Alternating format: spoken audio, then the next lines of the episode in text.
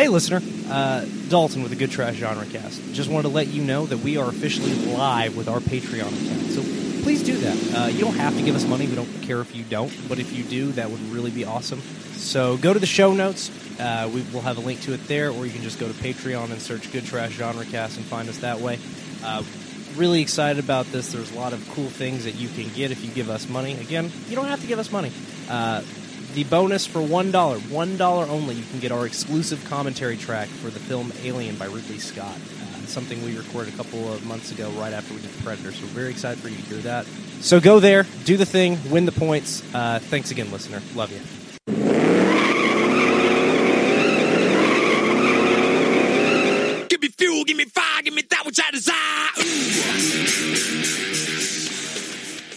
Hi, everyone. My name's Caleb Masters. I'm joining the Good Trash Genre Cast today to talk about Mad Max Fury Road.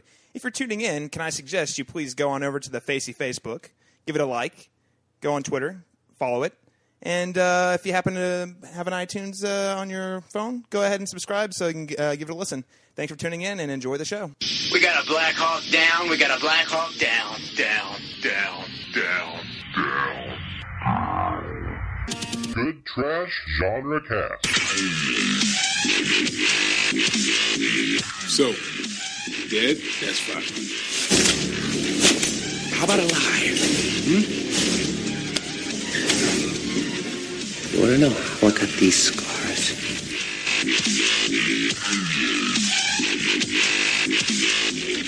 Can you spell it? D J A N G O. The D is silent. I have got to get me one of these. Luke, you're a wolf.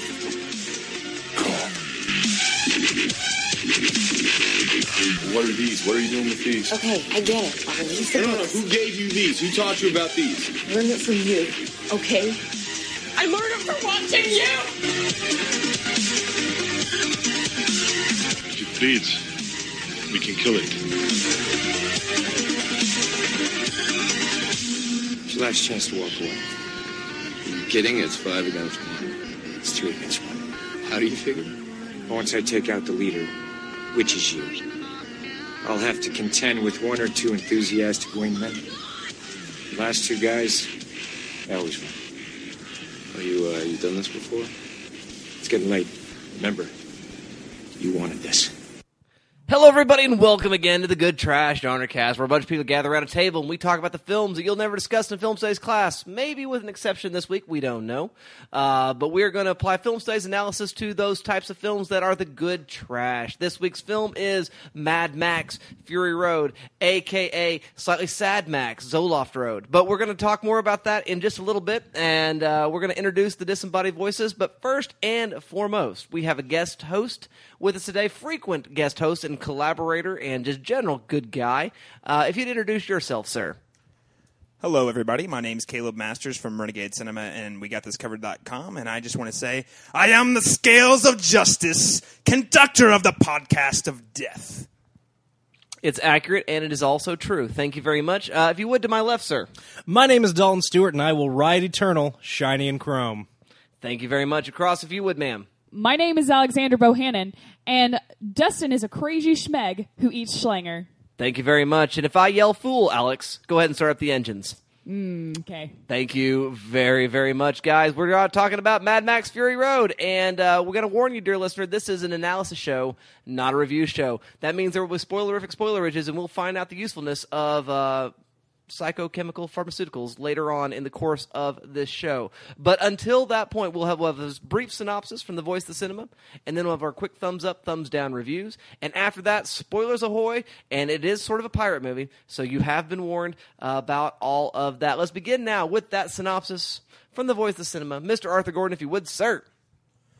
A woman rebels against a tyrannical ruler in post apocalyptic Australia in search for her homeland with the help of a group of female prisoners, a psychotic worshiper, and a drifter named Max. Really, how much help do those ladies provide?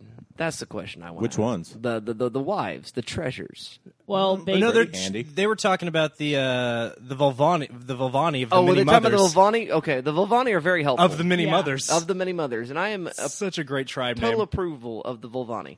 But I uh, I like Volvani in general. Typically, I'm A- as Womp, womp, womp. I have no shame. as one does. So there you go, dear listener. Now you know a little bit about the movie. Let's begin with those quick thumbs up, thumbs down reviews. Just a thing or two that you like about the film or don't like about the film. I ask you first, Miss Alexander Bohannon, since it is the most feminist film uh, that we've reviewed in quite a while. My scrotum fell off watching it. Go ahead, tell us what you think. Okay. Sorry. I just hearing about your scrotum falling off.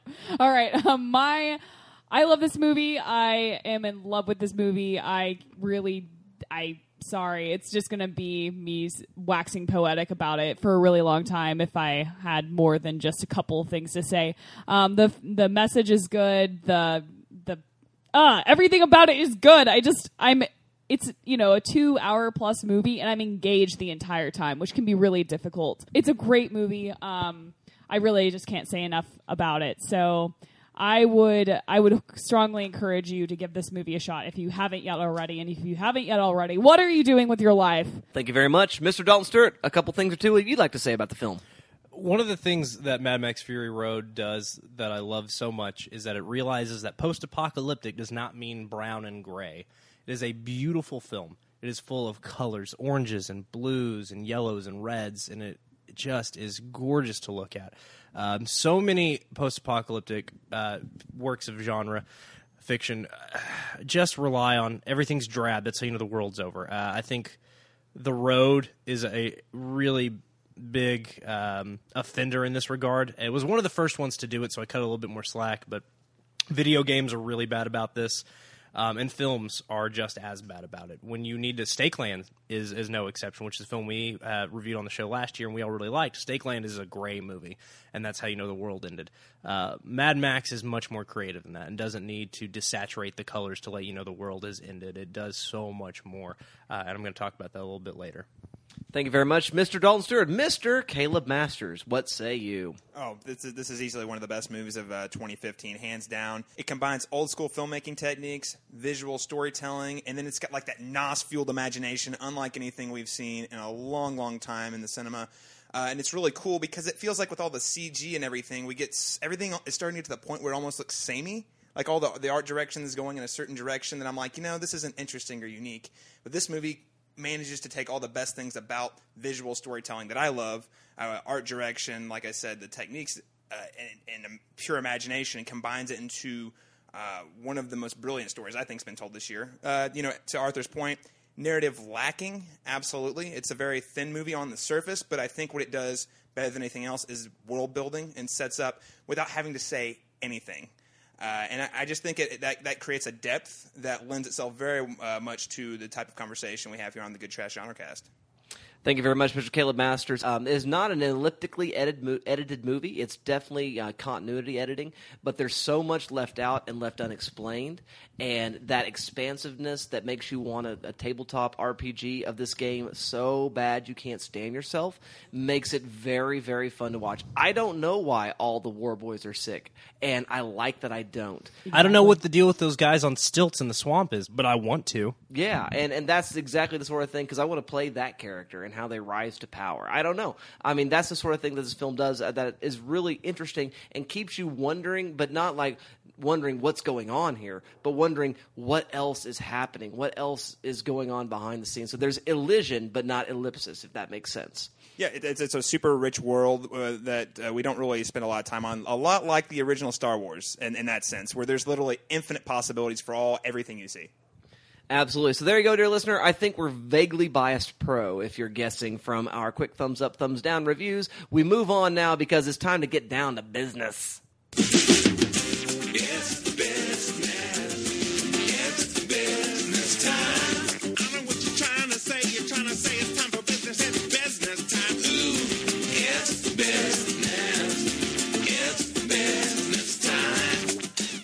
That's right, dear listener, and that business is analysis, and we're going to bring it right to you fast and furiosa. Wingardium furiosa, we say. Well, Caleb, you're our guest host today, so I'm going to give you the honors of the first analysis. If you would, sir, go right ahead.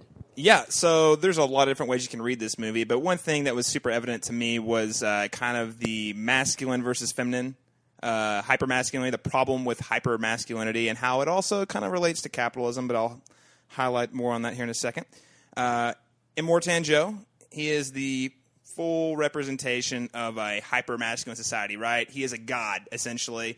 Uh, he owns everything, all the water, all the resources, and he has bred and created and built the society that is fueled by violence. And uh, he has he built this entire society off of very patriarchal principles. Obviously, uh, he breed, he has women who he breeds with, and their sole purpose is to give him children. Other women are, you know, there to feed people with the, the milk, uh, with the, you know, the breast pumps that we saw. So it's a very, very patriarchal society.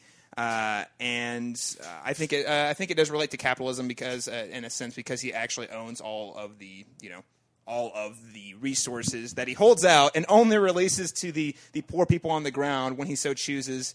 Yeah, absolutely, spot on uh, Yeah, and I think I think uh, again he, he has all the power, so he even develops a sort of a religion about it. With you know with the, a lot of the Viking connections that were know one of uh, I think Alex is going to talk about later. Uh, you know, but uh, one of my favorite quotes, just kind of uh, to to kind of highlight how much control he had over people and how much they were just kind of eating drinking his Kool Aid, was when he says, "Do not, my friends, become addicted to water. It's going to take hold of you, and you will resent its absence."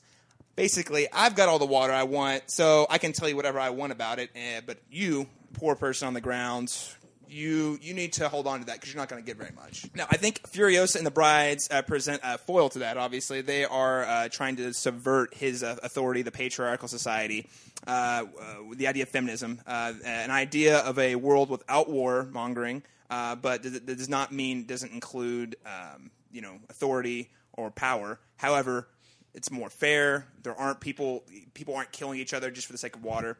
Um, and then I also think, uh, and the the other char- the other characters kind of fit in the picture. Uh, Nux being the character who uh, shows us the the kind of the bridge between the two philosophies. Uh, you know, he works as a, a arcing obviously over to the more effeminate you know uh, worldview there. Uh, but he, I think he works as a bridge character to show us the differences. I think uh, you know ultimately uh, the movie presents a very uh, optimistic uh, pr- uh, presentation and solution for how to, how to handle things. But I do want to also touch on how Max works on. Uh, you know, if you're looking at each character representing a certain idea, Max is a wasteland Jesus cowboy. He shows up. He's not the main character, but he's there to guide the main characters in the direction they need to get to. So, uh, you know, for instance, they, there's a point in the movie, uh, about ha- a little over halfway through the movie, where they decide, let's just give up. Let's just go. We don't know. We're going to cross the sea of sand. We don't know what's out there, but we're we're better to hope uh, that there's something better out there than for us to to face what's on the ground here. Uh, and then after contemplation, he goes and tells them, you know, hope is a mistake. Uh, you know, if you can't fix what's broken, you're going to go insane. And uh, I think You can ride for 160 days, and all you'll find is more salt. Exactly. Yeah, it, it's it's it's brilliant because uh, it, it's it's it's telling the movie is telling us at that point to take a look at the system at systems that we have in our own world, and that you know it's easy to run away to to, to flee to escapism or just to try to abandon uh, you know things that seem hopeless. Uh, but ultimately, I think it's uh, telling us the viewers, and in, in the case of, in context of film, Furiosa uh, and her and the the brides that hey, you can actually go back and right the wrongs of this hyper masculine society, aka capitalism. Again, I think there's uh, some strong ties there, um, and uh, you know that we're better off solving and fixing the problems we have in front of us than abandoning without hope. Um, and then obviously, I think the the film uh, says that, you know with, with the heroes prevailing uh, that we are able to beat the evils of hypermasculinity, capitalism, et cetera, et cetera, uh, and uh, present you know present solutions in doing that, uh, which I thought was very hopeful, uh, especially for a movie set in post apocalyptic uh, post apocalyptia. Usually it's all doom gloom. The world's hopeless. You just got to survive. This is no, no, no, no. We can make it better. It, it's still awful, but we can still make it better. We can we can work with it with what we've got to make it a better world. It's an audacious hope, really, in, in the film overall, don't you think? Yeah, no, absolutely. Absolutely. Thank you very much, Mr. Caleb Master. Mr. Dalton Stewart, what say you in terms of analysis? Well, I, I want to do something that uh, Arthur is usually one that does this, but I want to give a formalist reading. I want to just talk about why Mad Max Fury Road is so good. Um, and we've uh, that's why I kept it so short, just by saying a post-apocalypse doesn't mean brown. That's one of the things it does is this beautiful art direction, this beautiful set design. Things like the Doof Warrior, the the flame throwing guitarist, that could have been a, a one-off kind of uh, visual joke, and that'd have been the end of it. But he keeps coming back. There's one of my favorite moments. They're uh, panning over the chase early on after they've kind of broken off, and we pan over uh, Immort- Immortan Joe's war party, and we hear the drums and the and as we finish panning over him, it fades out, and we get back to Furiosa on the big rig, and it's just and how it uses this diegetic music as non-diegetic scoring, which is really awesome, and it uses uh, the sound of, of vehicles and explosions as score in and of itself. It uses that sound design as like a secondary score, which I think is really cool. Junkie XL, who did the music on this film, did an amazing job. Uh, one of the other things that I really love about this film is it addresses the issue of um, the oppression of women through sexual violence without n- us needing to see any sexual violence, which is something that over the last two years has been a real problem, I, I think, in um, popular culture and, and uh, media. Uh, is something we see far too much of, and, and Joe uh, George Miller understands that you can say a lot uh, without having to show the the absolute dirtiness and nastiness and ugliness of it. Uh, I mean those those uh, horrific chastity belts the women wear, the the women uh, hooked up to uh, like cattle, honestly, for their milk. Um, the, this pleasure palace that he keeps his brides in. He tells us a lot without having to show us anything truly horrifying and ugly. Uh, Furiosa talks about how she was taken, and you know, very lightly alludes to her life uh, after being taken from her, her home tribe. And we don't need to see those things. And, and George Miller is, is such a craftsman that he understands this, that we don't need to see that to understand just how ugly it is. The way this film presents the cult of Immortan Joe is, is really great. It, it makes you understand that these war boys don't know anything better. They're not bad people. They're just horribly misguided. Uh, and that's why, you know, the, the brides say, no, we're not going to kill Nux because he doesn't know any better. He's just a boy uh, with a half life. I mean, he's going to die very soon. Uh, and that's something I really appreciate. The lighting in this film is so great. There's a moment uh, after night has set while they're on the run, and Furiosa and Max are in the cab and they're in blue, and the brides have a little lantern on in the back and they're bathed in orange. It's just such a beautiful film, and it does so much right. And again, uh, I just want to finish it by saying the Doof Warrior, his final moment uh, in this massive carnage is his guitar flying towards you. And what could have been a one off throwaway character, just a silly visual gag of this guy with a flame throwing guitar, is the punctuation mo- point on the final action scene of this film is his guitar flying at you, followed by the wheel, and we fade to black, and we get the the conclusion of the film. And that's why this film is so good and why George Miller is such a genius. We've already talked about this, but his attention to detail, his world building, and his not letting anything go, letting you know more and more about this world without telling you more than you need to know, and creating a beautiful landscape to shoot this practical effects action. We don't need to talk about this uh, because that was part of the hype of this film. Was eighty percent of it was practical effects, but it does give a weight to the world uh, that is truly something to behold.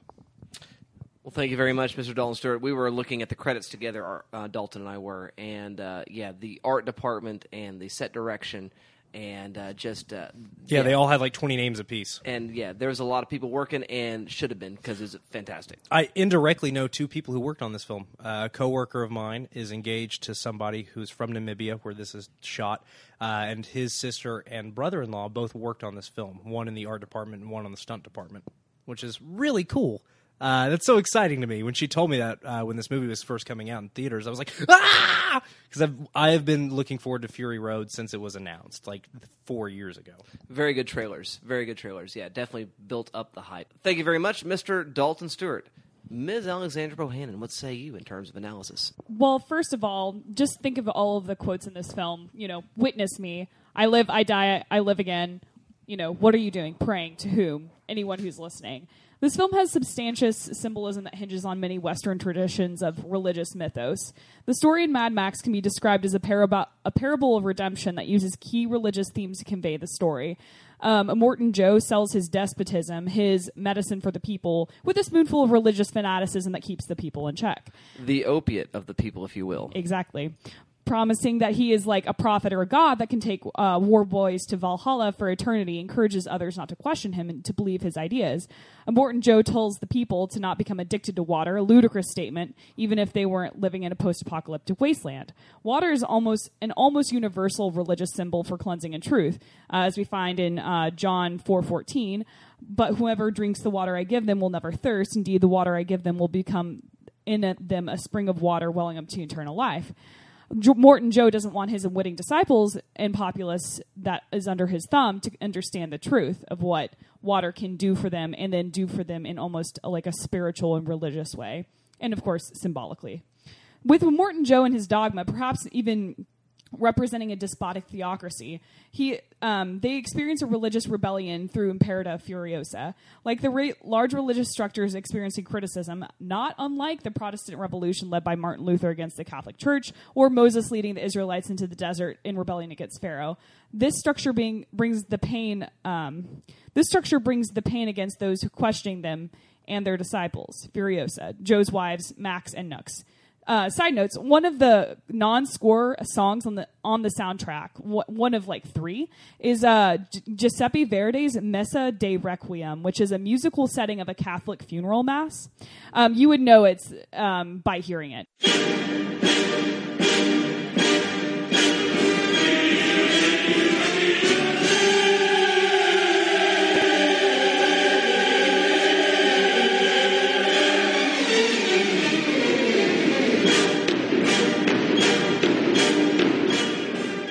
And then, of course, it's divided into all these subpoints, and this is um, shamelessly stolen from Wikipedia because I don't know enough about this piece. Um, so, Dies Irae is the introduces that traditional sequence of the Latin funeral rite, and that is repeated throughout. Which that's the big, you know, opening piece there. The trumpets surround the stage to produce a call to judgment, in the tuba mirum, eh, which is an almost oppressive um, atmosphere, and then the Rex tremendae creates an, a sense of unworthiness before the king of tremendous majesty.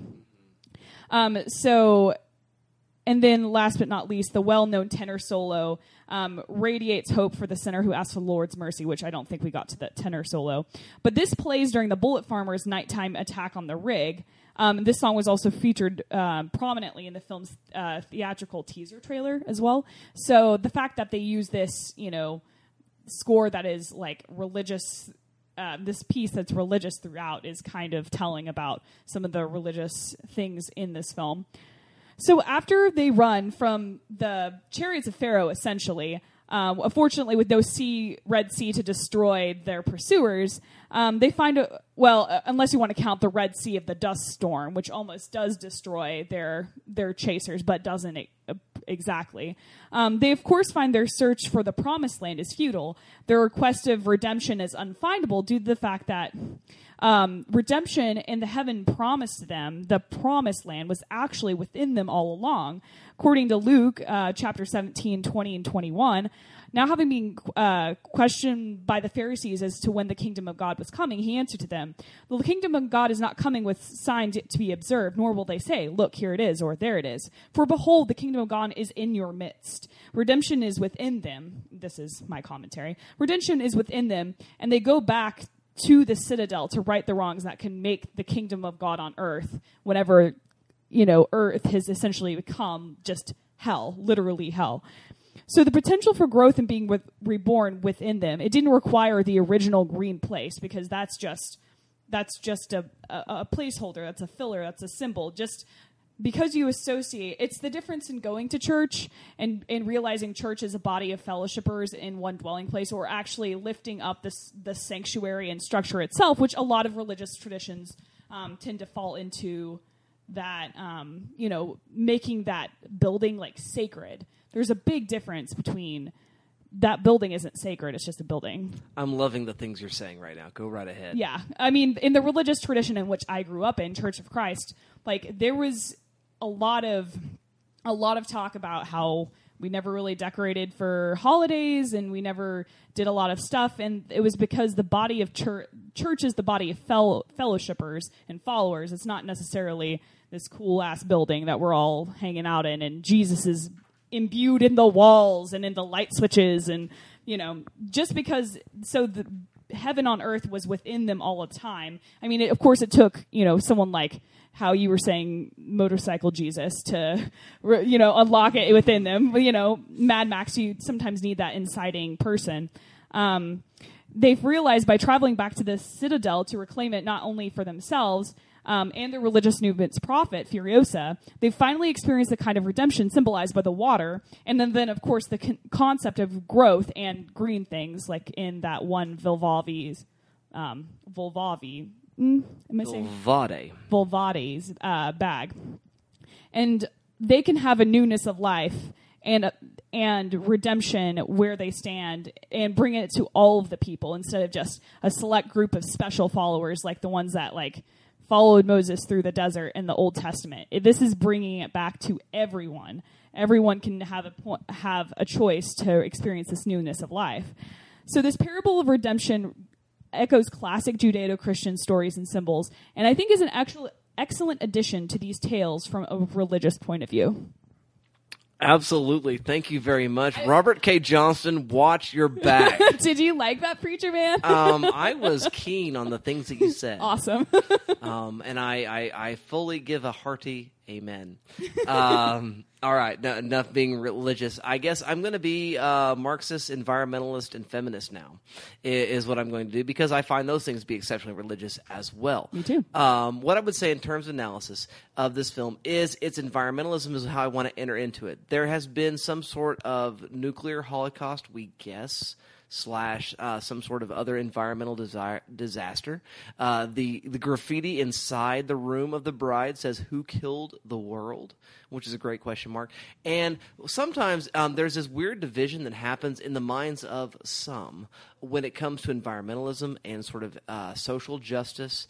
And what I want to uh, call into mind is the often parodied uh, from the right, because it seems like sometimes the right almost realizes more intuitively than the left when it comes to the uh, um, intricacies and the interconnectedness of these two particular movements. And so the joke that is made sometimes is the watermelon. The person's green on the outside, but they're red on the inside? Are you picking up and laying down in terms of politics and the color coding thereof? And uh, red, I don't mean Republicans. Um, so, but the first persons who find themselves oppressed are those who lack power. And so we find a group of women who lack power, who are sort of usurping power for themselves. And uh, we also find this sort of peasant class. Um, there's an interesting Jodorowskian use of amputees uh, towards the end of the film. But those who, again, lack the means of production, those who lack the aquacola and the sourcing of uh, being able to provide those resources for others, are the first ones who find themselves oppressed. And what I want to say, uh, dear listener, is what this film begins to depict is that environmentalism and caring for the world is not just some sort of uh, um, altruistic and ethical issue in which we're just taking care of our grandchildren. It is fundamentally a social justice issue because the first persons who are going to be oppressed when those resources are lacked, uh, when when we find climate change to begin to bring, bring about destruction, are not just the general humanity, they're going to first and foremost be those who are minorities, those who lack financial resources, and in this case, women especially, who are going to be oppressed and they're going to become commodities and properties. Uh, much is said about the terms of babies as property. There's a whole lot of pro choice stuff that's going on in this film also, and uh, in regard to a woman's right to choose what happens as far as the destiny of that child goes. The destiny being that of a, a warlord, but I mean, destiny in general is something that's put to stake here. And uh, when we watch the film, we begin to see also uh, a very, very important Marxist concept uh, in terms of fighting for uh, rights, in terms of the, uh, it, rather in response of, not in terms of, in response to an environmental disaster, is that those who um, need to act, those who need to shake off their chains, those who need to respond to the despotism that surrounds them, are those who are first and foremost oppressed by them. And I love how Mad Max is nearly silent and nearly superfluous to this film. I don't know if you guys picked this up or not, but is Charlize Theron's film. It's not at all Harding's film.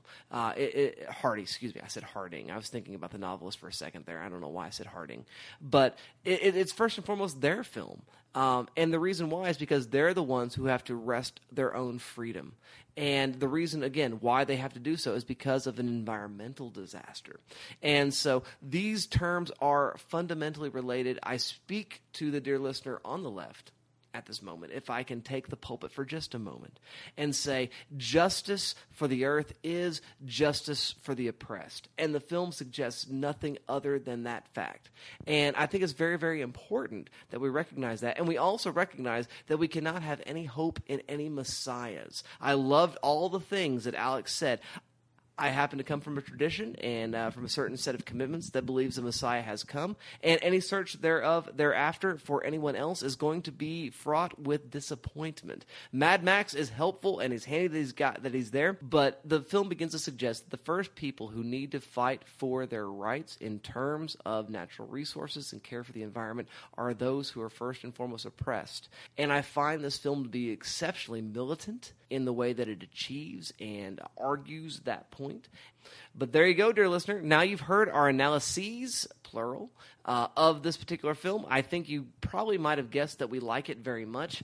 We come now to the point in the show where we give a verdict shelf or trash, else or instead. I ask you first, Mr. Caleb Masters, what say you? Shelf, it's already there, man. This was day one shelfer for me. I had had it there. I get a text from the, the, the good trash, the voices saying we're doing Mad Max. I'm like, well, conveniently, I just purchased this movie two days ago. So uh, brilliant. You should own it. Absolutely. If you have any interest in science fiction, you should own it. If you like good storytelling, own it. Period. Uh, now, as far as Else Instead, uh, Dalton mentioned the road earlier. I think it would be a great companion piece to do kind of a comparison contrast in how far uh, post apocalyptic movies in the genre has come over the last 10 years. Uh, if you're looking at something that's a lot more gritty, uh, gritty, brown, ugly, but kind of the classic post-apocalyptic film, that's definitely one to check out. And Charlize Theron is in that movie as well uh, as his wife, who wanders off into the dark abyss. So uh, I'd also throw out Kill Bill, both of them, because uh, feminist film. It's awesome. You want to see what Charlize Theron's character would have done in a different setting? Uh, go watch that. Go watch those movies. And as a and, and also, I would recommend playing Fallout Three a lot because if you want to, if you love the world of Mad Max and you're curious about the intricacies as Dustin talked about earlier, all these uh, infinite possibilities, that is a game which will allow you to further explore and go in depth with the different cultures and subcultures that exist in a world very comparable and inspired by Mad, the original Mad Max. I nearly forgot, guys. I got to give this movie a quick rating. So I went with 11 ran, road ran warbles out of a possible 11 and a half. Thank you very much, Mr. Caleb Masters. Miss Alexandra Bohannon, what say you? Shelf or trash, else or instead? This is a hard shelf for me. You guys know I don't buy movies. I bought this movie like DVD, own it, physical hard copy, so that I can watch it at, at my leisure. Although I would warn you to consider I don't have a Blu-ray player. I bought just the standard definition DVD copy, which is probably one of the cheapest DVDs I've ever witnessed in my life.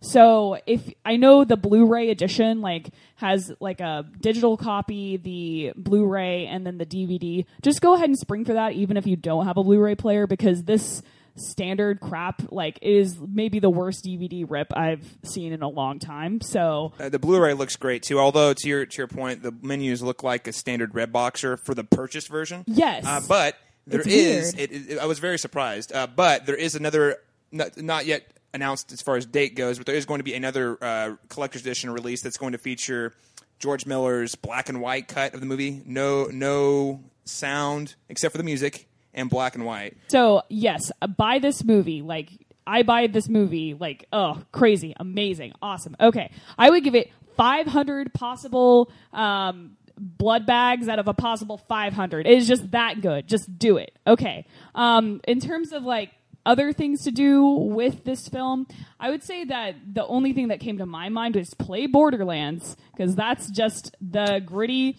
post-apocalyptic vibe that I got the entire game. Lots of guns, lots of lots of frivolity, probably a lot more comedic than It's got uh, that kind that cartoon edge that makes yes. it a lot more fun. Not as brown. Yeah, yeah, but it is definitely got a lot of similar aesthetics, and I did like Caleb Masters' picks on um, other things, and I think um, the rest of my hosts will give you some good recommendations on Else's. Thank you very much, Miss Alexandra Bohannon. Mr. Dalton Stewart, what say you? Shelf or trash? Else or instead? It's exceptionally shelfable. This is, as of September 6th, 2015, probably still my number one pick for the best films of 2015. I, I love this movie that much. I think it's very shelfable. Uh, that black and white cut sounds worth owning, honestly. Um, I think it's great. Uh, I give it uh, five malfunctioning double barreled shotguns out of a possible five. Uh, to pair with it, you should definitely watch uh, Mad Max 2: colon The Road Warrior uh, because it's fucking awesome and it's so great. It's it's the only Mad Max film that comes close. Um, and honestly, they're very similar. Uh, it's about Max reluctantly helping people. Uh, one in which they're stationary and fending people off and then run, and the other it's a constant run. Uh, Mad Max One is fine. You can see a lot of the, the seeds that would be planted uh, Thunderdome's not that good. Uh, it's just it's it's not as good as as everything else in the series. Uh, but you definitely, if if you watch no other Mad Max film than Fury Road, you need to check out the Road Warrior because it's awesome. Um, and you get to see Mel Gibson uh, at his finest before he was a crazy person. Uh, I would also recommend if you want another badass feminist car movie, you should check out Death Proof from Quentin Tarantino, which we discussed on this uh, show about a year ago. I really, really like that movie. I think it's uh, very underrated. Uh, people say it's the worst Tarantino movie, and I say that's wrong. Uh, lastly, if you want more of Tom Hardy in a car, you should check out last year's Lock, uh, which is just Tom Hardy in a car, and a completely different movie from Fury Road. So those are my else or instead, or my else recommendations to pair with Mad Max Fury Road. Thank you very much, Mr. Dalton Stewart. I am also going to go ahead and say shelf is not currently on my shelf as of yet. I am a bit of a curator and collector, so it will get there eventually, but it hasn't made that way yet. But I like the movie very much. I think it's very thematic. I think it's very useful, and it's really, really fun to watch. It is the best version of a pirate movie on cars that I've seen in a long time. Um, especially those long set pieces uh, where they're on these swinging pikes as they're Those going. in. polecats, yeah, That's oh, so cool. And so love it very, very much. What I would say in terms of my else's is I would recommend you tech check out uh, Children of Men. Uh, for the same sort of uh, political reasons, and also Bless the Child, which is a little known little horror film. uh, Which Children of Men also has a great car chase in it. yeah, it does.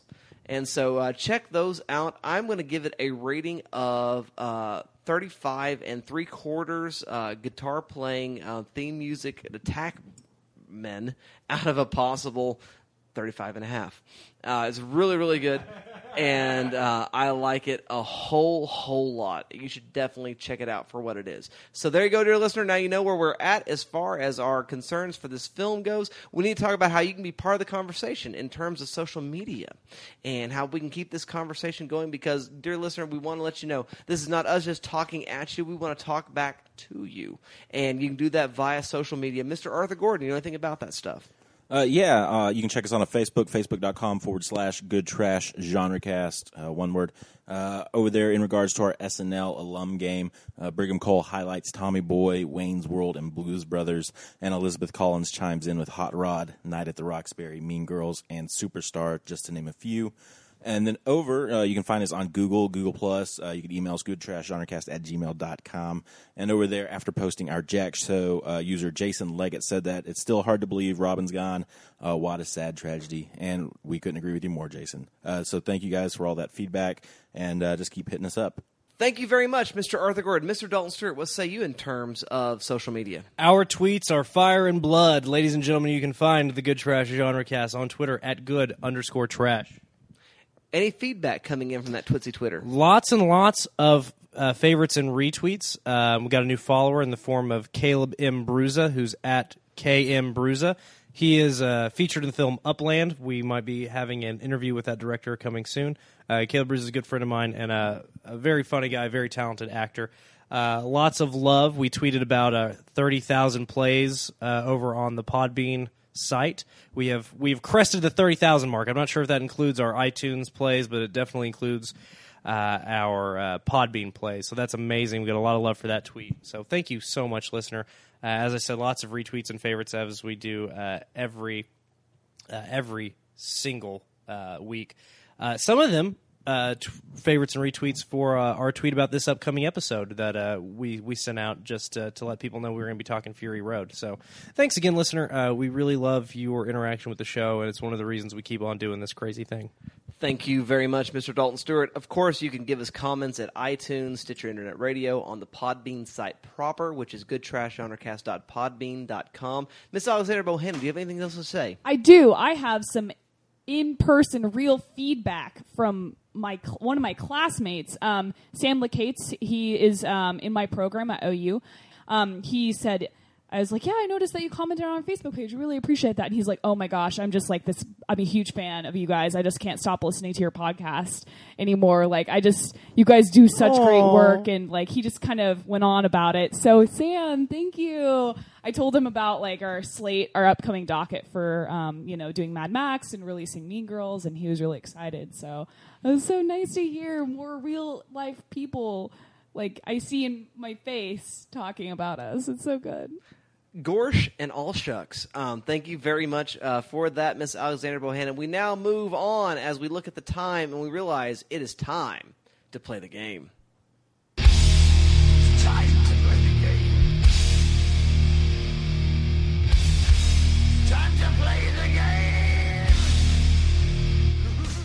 This week's game are characters that can continue on in infinity based on uh, new actors. Uh, that's right.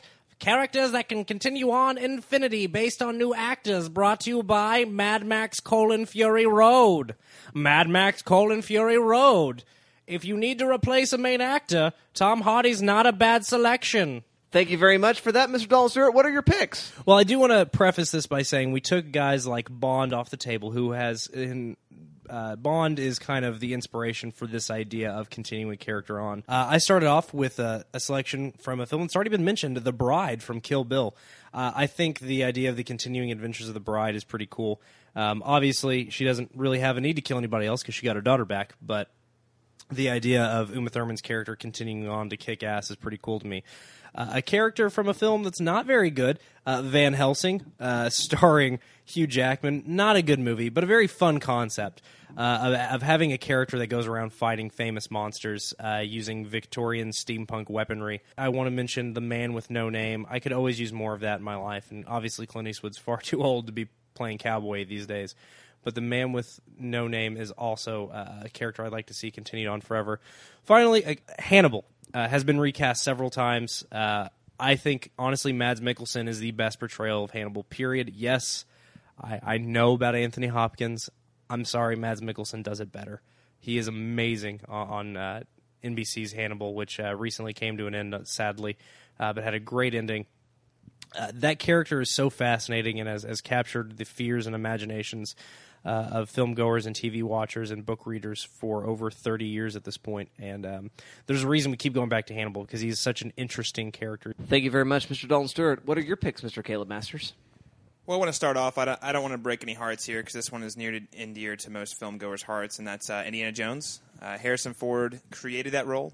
He, he he he is that role, but I feel like he's out of his prime, and I think that character's got too many stories left to be told not to be recast with another great actor. Chris Pratt obviously is the big uh, the big name that's coming out of the rumor mill and, and the internet, and I certainly would not complain to see Chris Pratt do his best Indiana Jones.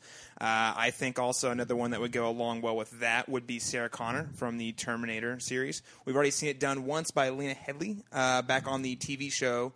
Uh, the the really underrated Terminator TV show that got axed after its second season. Uh, and then I also want to throw out Randall Gl- Graves from Clerks because uh, he's not even supposed to be here today. That's the actor. I want to highlight one more. Do you have one more? Go one more. ahead. And this one was aching in the back of my head. Any role played by Sam Worthington ever ever. You just want to go see him be replaced by anybody if He- they he insist could on literally making be a replaced sequel. by any actor in any movie ever. Oh, poor Sam Worthington. I like that very much. Thank you very much for that, Miss Alexander Bohannon. What are your picks? Um, I kind of did. Uh, my definitions or parameters for my personal game.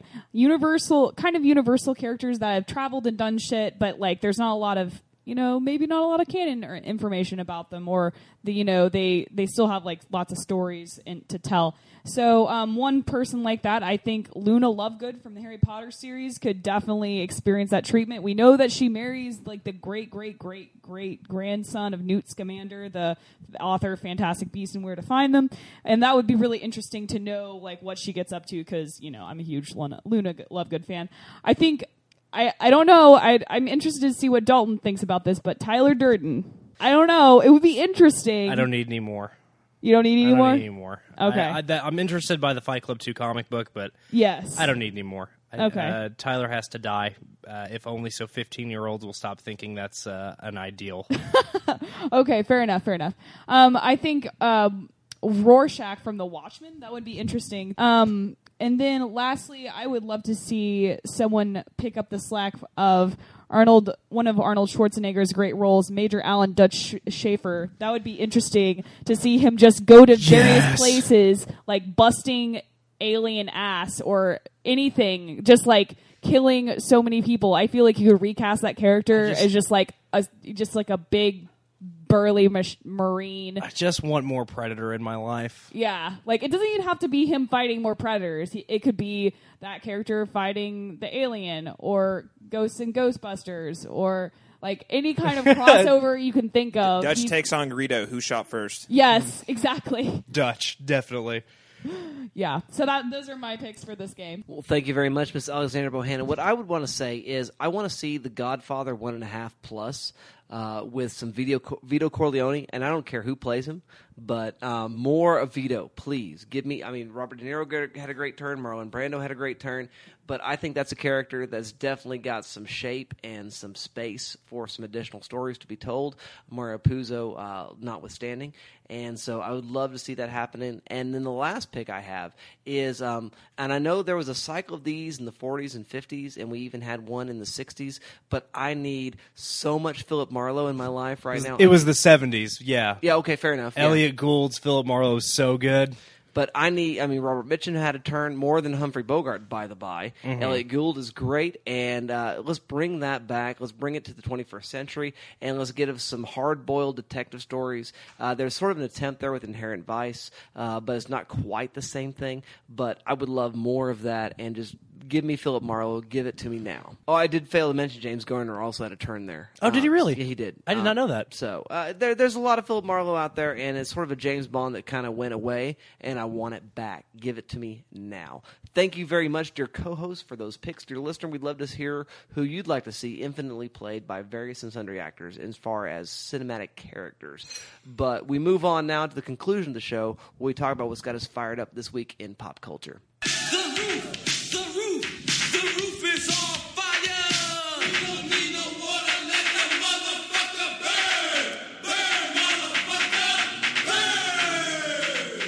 I know we're bringing all kinds of fire right now. We're going to let it burn. Um, Mr. Caleb Masters, what say you? Well, Dustin, I'm quite fired up this week. Um, I recently took a trip up to Seattle for PAX Prime uh, last weekend, and oh my gosh, it's the Nerdvana that all nerds who love gaming need to attend at some point in their lives so they can have that otherworldly experience. It's really cool. Um, so it's uh, me really excited about video games. It was just a cool trade show. You get to see lots of cool stuff that's coming out later in the year. Tons of gaming, uh, esports, uh, you name it, it's there. Indie games, it's it's there. They had hands-on demos, lots of lines. Unfortunately, if you're not f- fans of lines, but if you don't like lines, you can go watch live podcasts, panels. Did you get to play any uh, sweet demos? You know, I actually only did a couple of demos. Um, Super Mario Maker because Nintendo was the only one there who seemed kind of knew how to move, move people through those lines very very quickly, and I got there when it was short. So if you're a Mario fan, buy it. It's literally like the the epitome of epic Mario that you'll never be able to stop playing. Um, watched lots of stuff. Uh, watched Halo Five. Watched Star Wars Battlefront Three. Um, I'm very excited. I'm so excited. If you ever wondered what uh, Battlefront plus uh, War Shooter means, Did they, they show any uh, new hero characters other than Boba Fett? And... No, no. It was actually it was actually they they actually left it to a very small section, so I had to look for that one. Mm-hmm. Um, got to uh, by bypassing met with uh, two of the the hosts of the slash film cast for anyone who listened to that. Oh, awesome. to that It's a good yeah. podcast. Yeah, yeah, yeah, it's a great movie podcast. If, you, if you're if you're up up to date for what's coming out every week, they're, they're up to date. Uh, so I met uh, David Chen and uh, Jeff Cannata. That was cool. But anyway, great show. But uh, so on the ride of video games though, uh, Metal Gear Solid Five, uh, the Phantom Pain just came out this week. So I've been playing as much of that as I've had time for. Uh, it's great, super great if you're into that open world kind of game and if you like Metal Gear. Honestly, at this point, you, already know if you like the game or not before you've played it. If you, like Metal Gear, you're going to play it. You're, you know, you get it. Uh, and then the other thing I want to point out is uh, I, I did recently get to uh, finish reading the uh, sequel to To Kill a Mockingbird, Go Set a Watchman.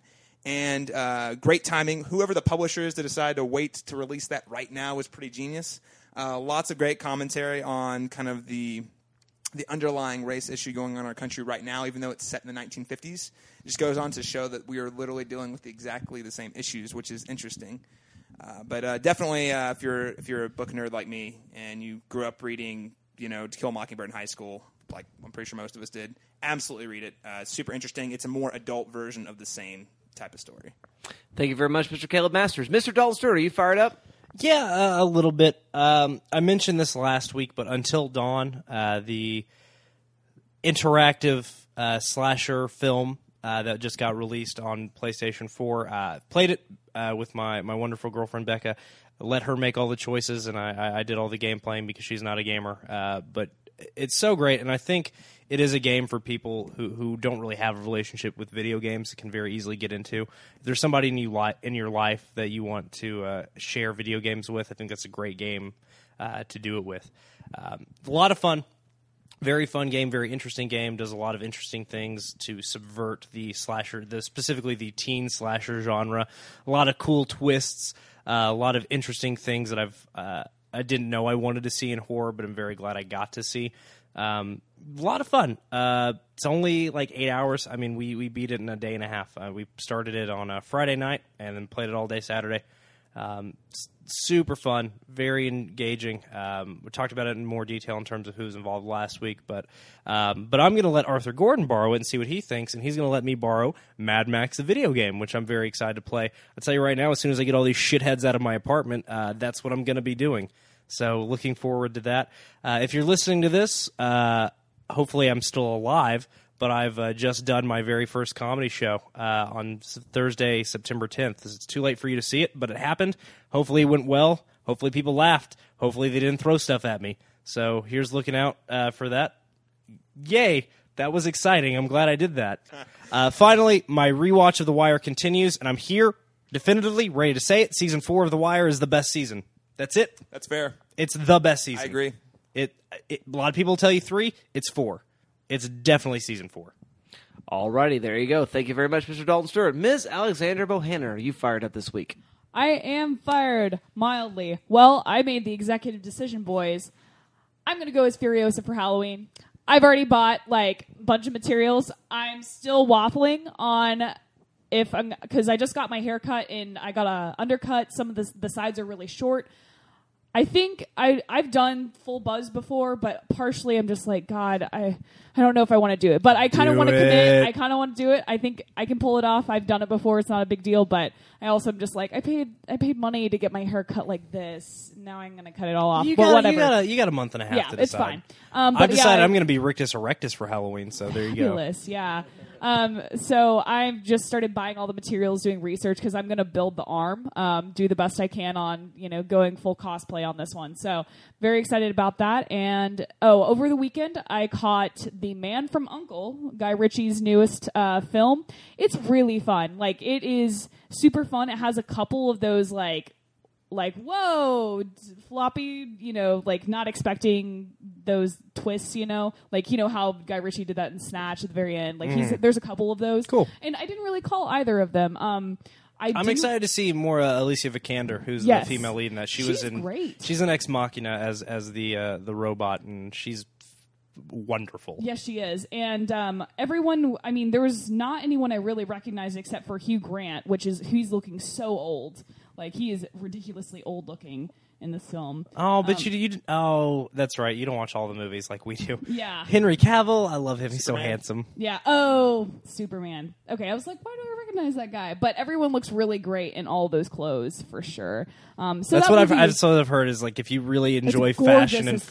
fighting, It's that wonderful. If you fall into the small Venn diagram of loving fashion and loving fight scenes, The Man from U.N.C.L.E.'s for you. Yes, it is good. I would recommend you go and watch it for sure. Thank you very much, Miss Alexander Bohannon. I'm only fired up about a single thing, and that is uh, Idris Elba's new joint coming out, uh, simultaneously being released on Netflix on October 16th and in theaters. I th- is it going to be? I think it's just in select theaters. Very limited but it is a the Netflix first original narrative. So they've done Netflix docs and they've done Netflix original series. It's their first original film. uh, Beasts of No Nation, which is about child soldiers, and he is this crazy, despotic, messianic figure, you know, uh, doing this brainwashing action on these children. And I watched the trailer, I don't know, eight times. Same, well, not eight, like three, but still. Yeah, it, it's fantastic. Love me some Idris. and so I want to see it so so badly. Coming out on my birthday. Um, oh, I do have one other thing I'm, I'm kind of fired up about. Maggie Cheung, um, the uh, famous uh, kung fu Hong Kong actress. Uh, I believe she's in Crouching Tiger, Hidden Dragon. I believe she's in um, House of a Thousand Daggers. I'm ninety House of Flying Daggers. Flying Daggers. Yeah, Thousand I'm, Daggers. I'm pretty sure she's in that, and I think she's also in uh, Crouching Tiger. But she was in this strange French art picture called um, Irma Vep, which is the name of the character, which is an anagram for vampire, for Les Vampires, uh, which is this uh, 19 teens uh, French serial gangster film. Um, she's in a cat suit most of the film. No actual vampires. And no actual vampires. No at all. vampires were harmed in the making It's about this this failed making of a film. And it's not good until it's great, sort of like Mulholland Drive. There is a break at the end, much like Ingmar Bergman's Persona. Okay. And it is ridiculously cool. I really, really like that film. So, So, so, the uh, the French cinema class is going well for you. I'm digging it a little bit, and uh, it's kind of up my alley. And so I'm really, really enjoying that. Irma Vep, I recommend, I recommend, I recommend, and after that, I recommend it. So check it out. Next week's film, dear listener, as we move to the conclusion of the show, is a host pick from one Mr. Dalton Stewart. Dalton, what we doing? Well, it was it was a hard call, guys. Uh, thought about doing my my namesake Roadhouse, but I feel like we'll do that someday. Thought about doing. We almost did Starship Troopers this week, and then decided to do Mad Max Fury Road in, in honor of its release. And then thought, no, we're going to do Starship Troopers someday. So I've decided to pick a film that we will never do on this show unless I make us, and that is one of my favorite films of 2012, The Raid Redemption. It's going to get kung fu up in here, y'all, and it's going to be great. It's an amazing movie, and I can't wait to force all of you to watch it. And that is going to happen next week, dear listener. We're so excited about that. Check it out. Check out the film of this week, which is Bad Max Fury Road, and have a conversation with somebody because that's really what makes watching the films worthwhile. And until then, gang, we'll see you next time.